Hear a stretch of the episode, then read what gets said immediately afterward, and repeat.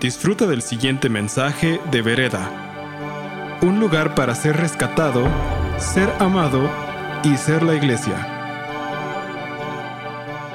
Al ver la historia de Moisés constantemente es creo que es una de las de las de los distintivos que tiene Moisés a través de toda su historia y es el constantemente estarse encontrando con Dios. Y todos nos sabemos la historia de la zarza ardiendo, ardiendo y, y todos los milagros que hizo para liberar al pueblo de Israel de Egipto.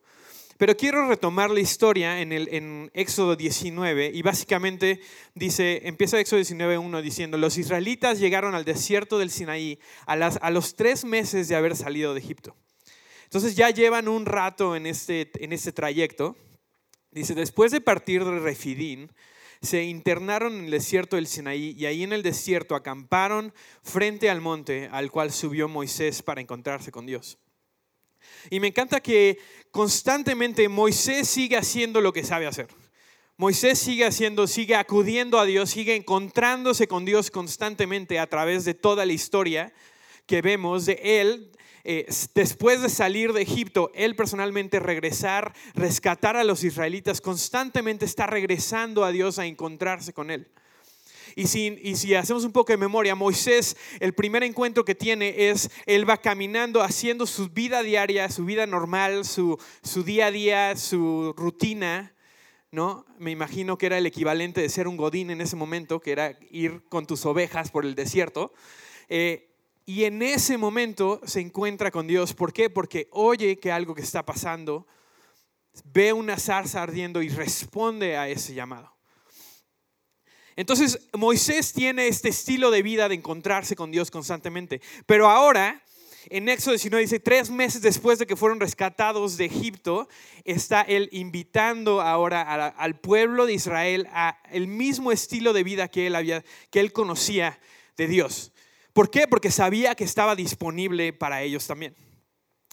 Eh, los israelitas habían ya experimentado el rescate de Dios, la provisión de Dios, el poder de Dios, se habían abierto, se abrieron los, eh, el, mar para que ellos pasaran, vieron la mano directa de Dios, vieron las plagas pegar a Egipto y, y, vieron que pasó el ángel de la muerte y sus hijos sobrevivieron y todos los primogénitos se murieron.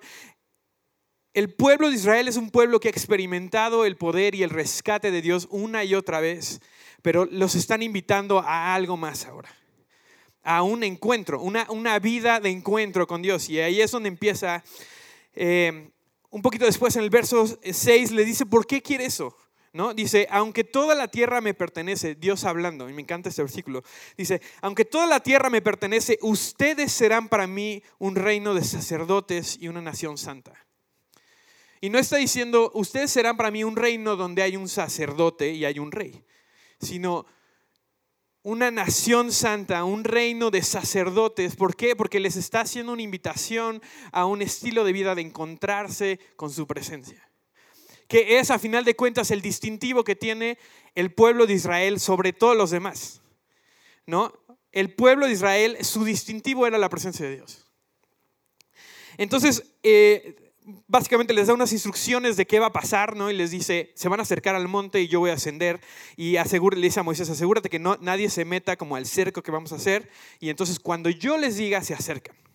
¿No? Y aquí abre Éxodo 19, del 16 al 19, vamos a leer esto, y dice, en la madrugada del tercer día hubo truenos y relámpagos, y una densa nube se posó sobre el monte.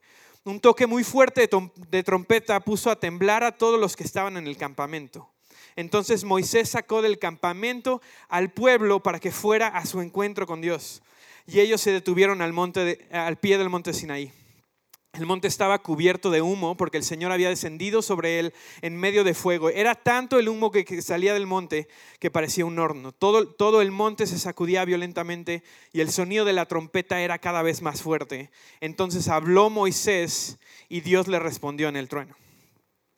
No sé si los israelitas estaban preparados para lo que estaban a punto de vivir, ¿no? Y, eso que ya habían visto el poder de Dios, pero si vas caminando, yo, ¿alguien ha ido a alguna, ha subido a alguna montaña? ¿Alguien ha ido al Nevado? ¿Nadie? Deberían ir, está súper cerca, pueden llegar caminando o en, coche. Este, está muy urbano el asunto para nosotros capitalinos que no nos gusta mucho andar en la naturaleza. Pero me imagino, o sea, no solamente llegar al monte, que ya es imponente, sino llegar hasta arriba y ver cómo desciende una columna de humo y empieza a salir fuego y fuegos pirotécnicos y truenos y cohetes y no sé qué más, y una trompeta que no sabes quién la está tocando, y, y después de eso Moisés habla y le responde Dios de entre la nube. Y creo que aquí es donde empezamos a ver dos respuestas diferentes. Moisés viene caminando con Dios y ha hecho una relación con Dios porque se ha acercado a Él cuando Dios lo llama. Y el pueblo de Israel que está apenas, básicamente lo están presentando, ¿no? Así de, eh, conocías a tu Dios, ahora te lo voy a presentar personalmente, ¿no? Y dice en el en verso 24, dice, en este trueno que le está respondiendo a Moisés, Dice, y Jehová le dijo, ve, desciende, se acerca un poquito Moisés, ¿no? casi casi para oír, y le dice, ve, desciende, y subirás tú y Aarón contigo. Mas los sacerdotes y el pueblo no traspasen el límite para subir a Jehová, no sea que hagan en ellos estrago. Básicamente le dice, tú y, tú y Aarón van a subir conmigo y yo les voy a decir algo y ahorita ustedes van a bajar. ¿no? Y el pueblo, diles, diles que se espere ahí.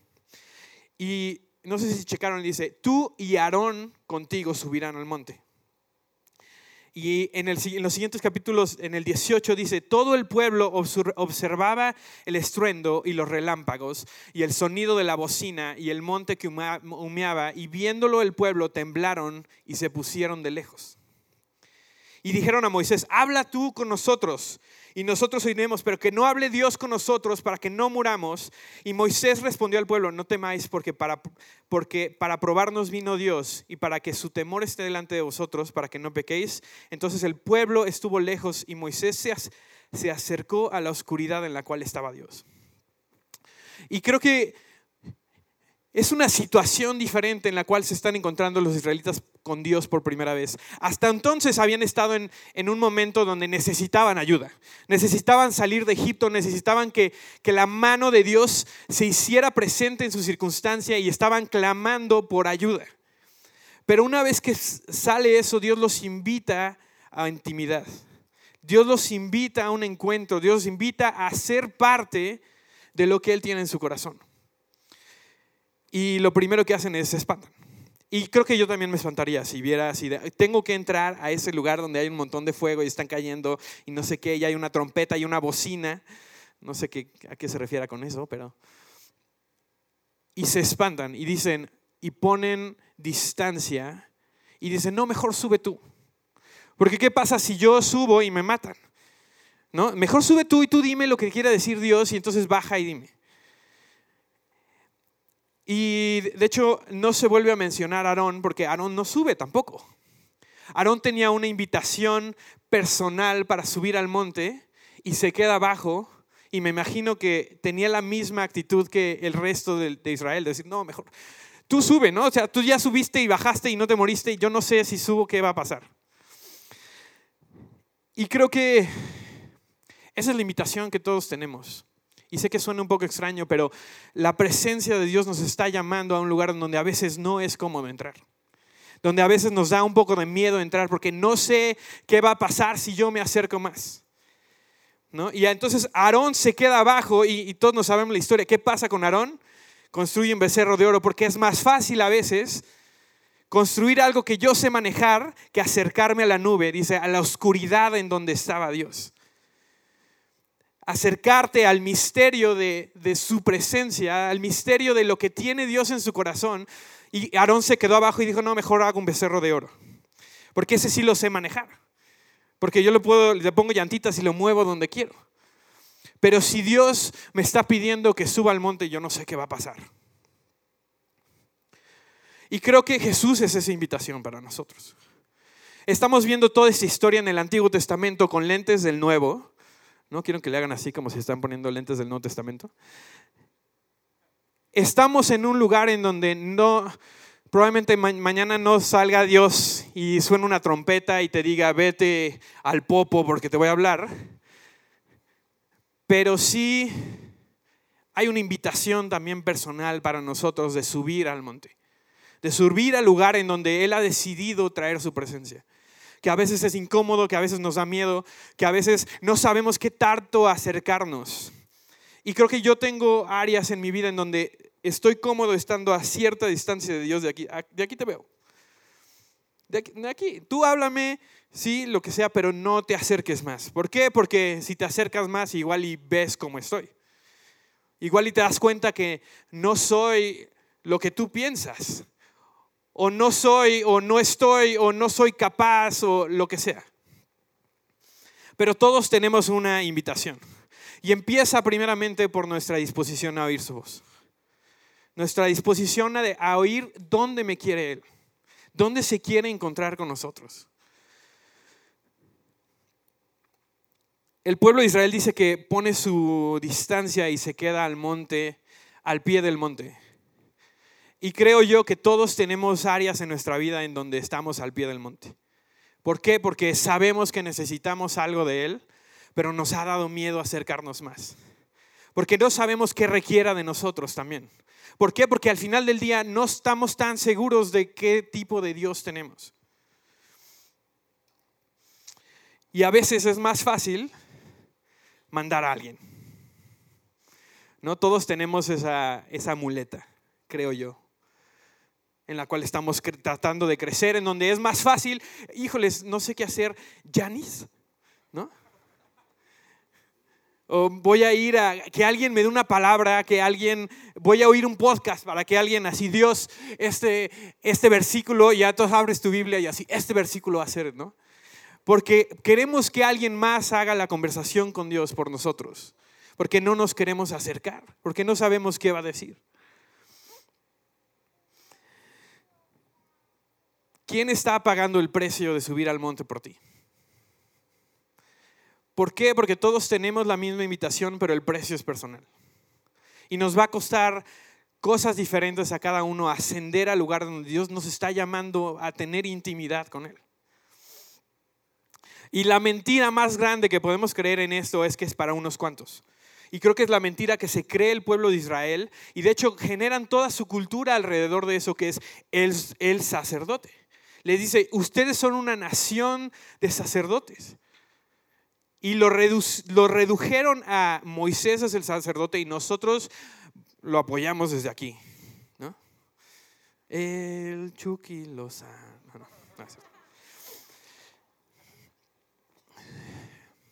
Entonces, ¿qué estamos, ¿a quién estamos dejando que suba al monte por nosotros? Y a veces es inconsciente. A veces digo, es que estoy pasando un montón de cosas y en vez de voltearme a Dios, digo, me espero al domingo. Seguramente en vereda va a haber algo bueno cuando la invitación es personal. Y vamos a seguir, me estoy adelantando. ¿Por qué no se acercaron? Esta, me he hecho esta pregunta bastante, ¿no? ¿Qué, qué, pudo haber pasado? Y creo que lo, el mayor factor que los detuvo de subir era el miedo, lo cual es falta de amor.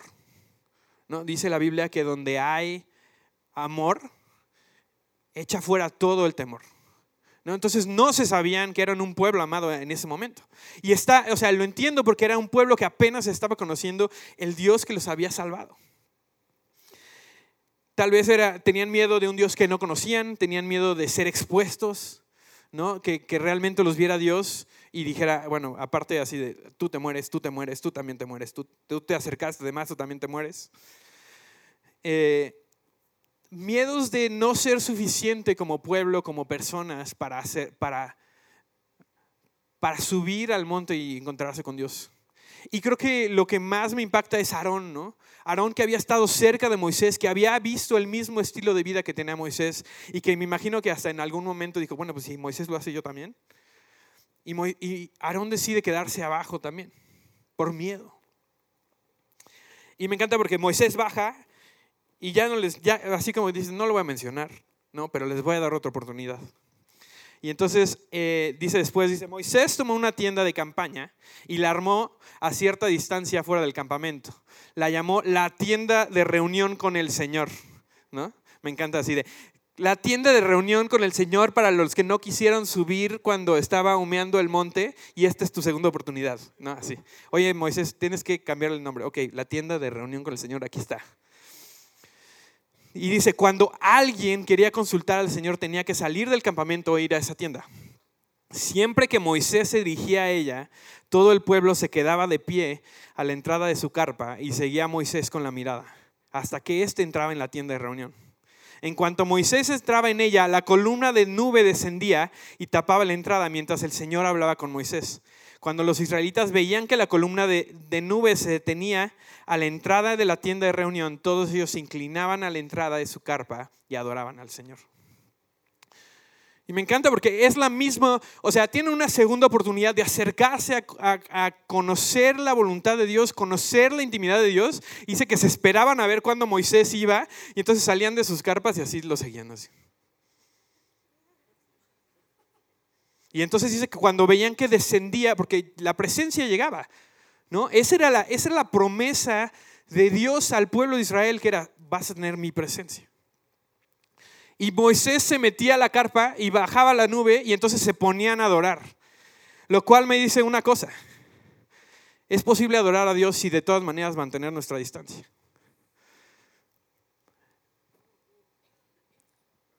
Vemos pasar a alguien que dice, él sí tiene una relación con Dios, él sí le habla a Dios, él sí pagó el precio, él sí dijo que sí, y voy a esperar a que descienda la presencia y entonces voy a adorar y no estamos diciendo que sí a la invitación que tenemos, que es nosotros tenemos que ser esa persona que pasa.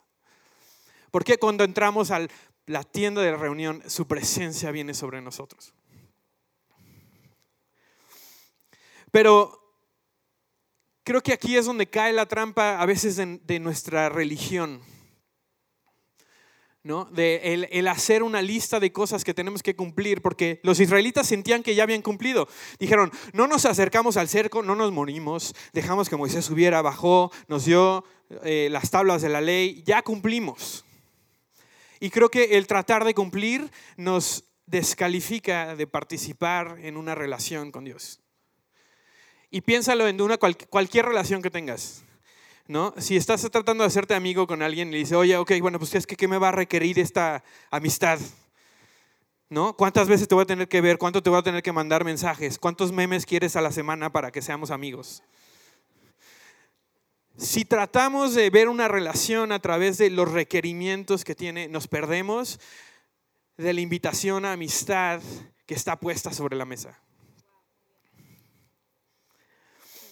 La religión nos pide cumplir y una relación nos invita a experimentar esa, esa relación misma.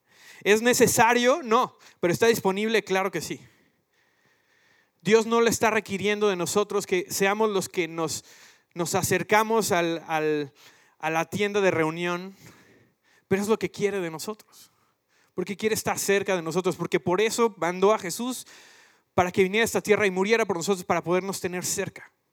Porque la invitación que Dios hizo en el jardín del Edén sigue siendo la invitación que está haciendo hoy, que es a vivir en comunión constante con Él. Y bueno, pasa, sube por las, por las tablas de la ley y baja, ¿no? Eh, y esto yo creo es una de las partes que más me mueve acerca de la historia de Moisés y es, es en Éxodo 33, del 12 al 22.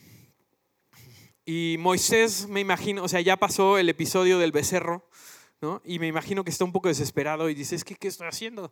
O sea, aparte de esta gente que me diste, ¿no? Los líderes no piensan así. Los de aquí, menos los de aquí, ¿eh? Nunca, nunca, nunca. Dice, tú insistes en que yo debo guiar a este pueblo, pero no me has dicho a quién enviarás conmigo.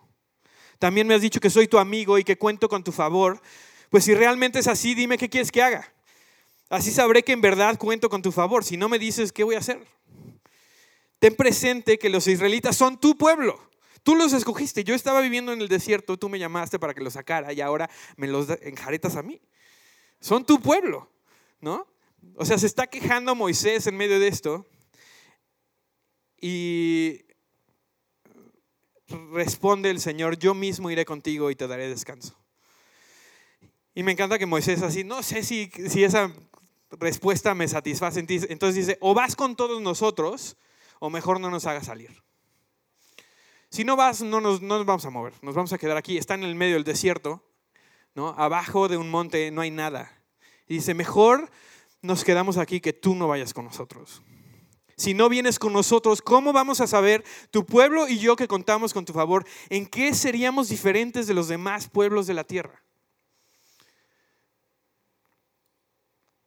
Su presencia tiene que ser nuestra prioridad porque es lo que nos define.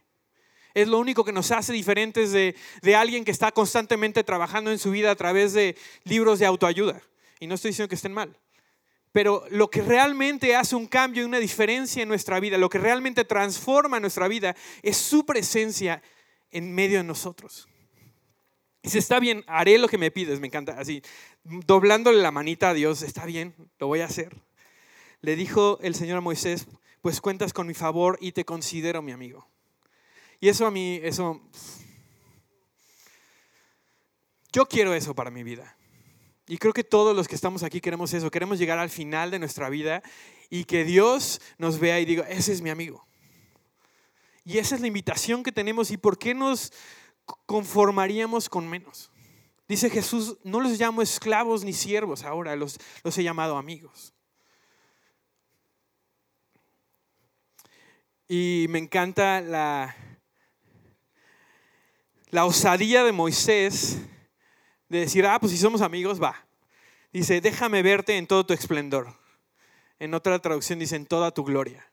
Algo que nadie había visto hasta ese momento. ¿no? Dice, déjame verte. Si realmente soy tu amigo, déjame verte en tu esplendor. Y el Señor le respondió, voy a darte pruebas de mi bondad y te daré conocer mi nombre, y que es, por cierto, la primera vez que, que, Dios revela su nombre en el Antiguo Testamento. Y verás que tengo clemencia de quien quiero tenerla y soy compasivo con quien quiero serlo, pero debo aclararte que no podrás ver mi rostro, porque nadie puede verme y seguir con vida. Cerca de mí hay un lugar sobre una roca, añadió el Jesús, añadió el Señor, pues puedes quedarte ahí. Cuando yo pase en todo mi esplendor, te pondré en una hendidura en la roca y te cubriré con mi mano. Y hasta que haya pasado, luego retiraré la mano y podrás verme la espalda, pero mi rostro no lo verás. Y me encanta, ese es el momento pináculo de la relación de Moisés con Dios hasta ese momento que le pidió ver su gloria y le dijo, no, pero sí vas a ver algo que tengo yo también para ti, que es mi bondad y conocerás mi nombre. Y se haré pasar todo lo que soy frente a ti y podrás ver mi espalda. ¿No? ¿Y qué pasa? Y si, si conoces esta historia, ¿qué pasa? Baja Moisés del monte y su rostro está brillando con gloria. ¿Por qué? Porque vio la gloria de Dios y entonces él fue transformado por medio de eso. Y dice que se tenía que poner un velo porque, por dos cosas, porque la gente era así de, ¿qué, qué le pasó a tu cara? Y dos, dice, porque eventualmente esa gloria empezó a desvanecer. Moisés sube y es transformado de manera temporal. Pero dice el Nuevo Testamento que nosotros, dice, ya no vemos con un velo no vemos cara a cara a Dios. Dice 2 de Corintios 3, dice, el camino antiguo, la ley con las leyes grabadas en piedra conducía a la muerte, aunque comenzó con tanta gloria que el pueblo de Israel no podía mirar la cara de Moisés, pues su rostro brillaba con la gloria de Dios, aun cuando el brillo ya estaba desvaneciendo. De hecho, aquella primera gloria no era para nada gloriosa comparada con la gloria sobreabundante del nuevo camino que es en el que estamos nosotros. Dice, así que si el antiguo camino que ha sido reemplazado era glorioso, ¿cuánto más glorioso es el nuevo que permanece para siempre? No somos como Moisés. Yo admiro a Moisés mucho. Y dice, no eres como él, eres mejor que tienes una mejor porción que lo que tenía Moisés. Dice, no eres no somos como Moisés, quien se cubría la cara con un velo para que el pueblo de Israel no pudiera ver la gloria, aun cuando esa gloria estaba destinada a desvanecer. En cambio, cuando alguien se vuelve al Señor, el velo es quitado. Pues el Señor es el Espíritu, donde está el Espíritu del Señor, allá hay libertad. Así que todos nosotros, a quien nos ha sido quitado el velo, podemos ver y reflejar la gloria del Señor. El Señor, quien es el Espíritu, nos hace más y más parecidos a Él a medida que somos transformados a su gloriosa imagen. Wow. Sí, se vale, se vale aplaudir, se vale aplaudir. Moisés sube en una invitación a intimidad que nunca se había visto en la faz de la tierra. Se encuentra con la gloria de Dios, es transformado, le, brilla el rostro y, y todavía tiene Pablo la osadía de decir, eso no se compara a lo que tenemos hoy. ¿Por qué? Porque no tenemos un velo que cubra eso, sino que cada vez que nos encontramos cara a cara con Dios, dice, somos transformados. Cada vez que te encuentras con Dios te pareces más a Él. Cada vez que te encuentras con Dios, su gloria permanece en ti. Y eso es lo que ve la gente. No sé si te ha pasado que de repente dices, oye, ¿por qué eres como diferente, no? Y no es nada más porque no dices groserías y no fumas. Es que hay algo en ti que es diferente. Esa es la gloria de Dios reflejando en nuestra vida. ¿Por qué? Porque nos hemos encontrado con Él. El resultado de una vida de encuentro de una vida que es cultivada en muchos momentos en el desierto, en donde te encuentras con una zarza que nadie vio y hablas con una zarza que nadie oyó, es el ser llamados sus amigos. Es el poder acercarnos confiadamente sabiendo el tipo de Dios que tenemos, que está haciendo una invitación para que no nos quedemos al pie del monte, sino que subamos a donde está Él. Que nos encontremos cara a cara con Él, porque de eso se trata. ¿Por qué nos quedaríamos con una parte de Él pudiendo tener todo? Y la otra parte es, yo quiero ser conocido como su amigo. Esa es la invitación que tenemos. Y sé que decimos eso y, pensamos en todas las cosas que nos descalificarían de ser llamado su amigo. Pero es que no conoces esto, es que no sabes lo que hice, es que no sabes cómo pienso. Pero Él ya te considera tu amigo. Él ya, para, para Él ya eres su amigo. Entonces nos toca a nosotros acercarnos confiadamente sabiendo que es su amistad, que es su intimidad, que es su bondad la que nos ha traído.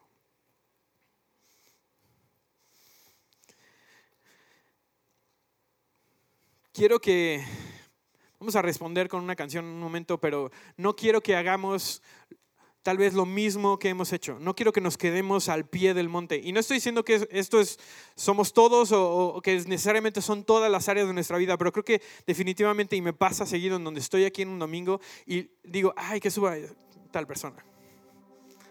Yo me quedo aquí y veo y de aquí adoro, ¿no? Cuando la invitación es la misma siempre. ¿Qué hacemos? Nos decía la semana pasada Benny, arrepentirnos cambiar nuestra manera de pensar.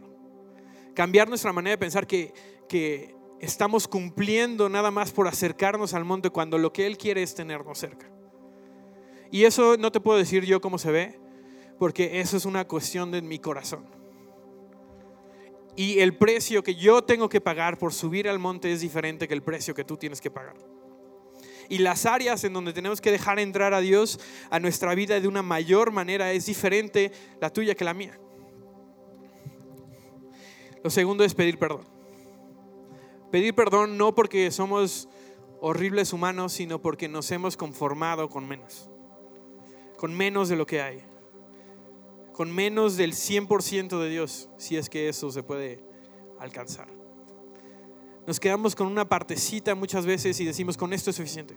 Cuando lo que Él tiene para nosotros es muchísimo, muchísimo más. Y el tercero es subir. Encanta el versículo que dice, Moisés se acercó a la oscuridad en la cual estaba Dios. Es un misterio, Dios. Es un misterio dónde nos va a llevar, dónde nos está llamando, qué es lo que quiere de nosotros. Muchas veces todo eso se ve como oscuridad, no sabemos qué va a pasar. Pero te puedo decir que siempre es bueno. Compartía hace un par de semanas, eh, creo que Rodolfo fue el que decía la cita de, de Narnia, ¿no? Dice, ¿cómo es Aslan? ¿Es seguro? No, no es seguro, pero sí es un buen rey. Y así es el Dios que tenemos. ¿Es seguro? No, porque no estamos llamados a eso, estamos llamados a experimentar cómo es Él, que a veces es salvaje y a veces cae en fuego y a veces está en el susurro apacible, que nos llama y nos saca de la vereda en la que estamos caminando. Y por último, y creo que esto es una... Sentí que es para muchos de nosotros aquí, hay áreas de tu vida en donde no has podido cambiar. Si nosotros pudiéramos cambiarnos a nosotros, no necesitaríamos a Jesús. Dios está esperando que te acerques, dice, porque cuando Moisés vio a Dios fue transformado. Nuestra transformación pasa en nuestros encuentros con Dios. Entonces hay áreas de nuestra vida que estamos esperando cambiar solito a fuerzas, así al machín. Y lo único que tenemos que hacer es acercarnos y verlo cara a cara. Dice que cada vez que nos acercamos a Él, nos parecemos más a Él. Entonces, ¿por qué no nos ponemos de pie?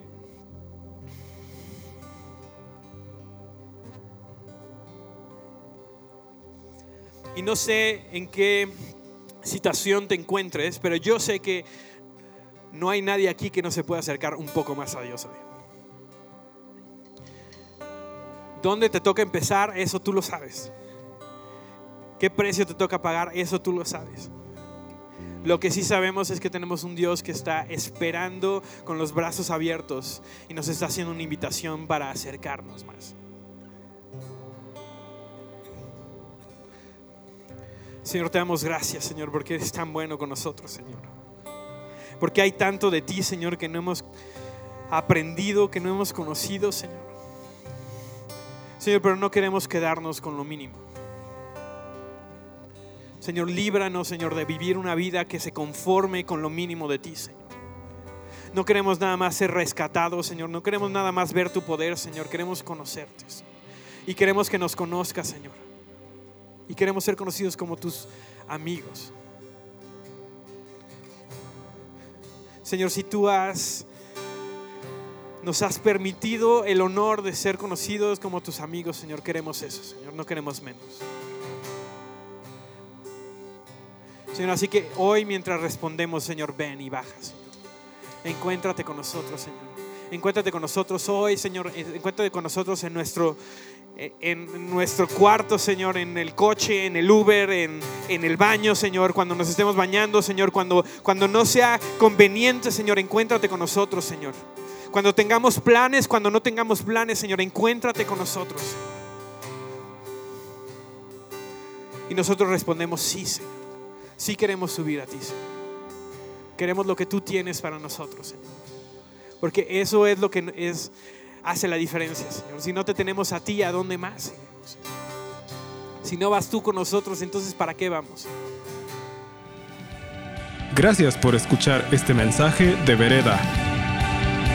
Esperamos que haya sido de impacto para tu vida. Para más mensajes como este, visita vereda.mx.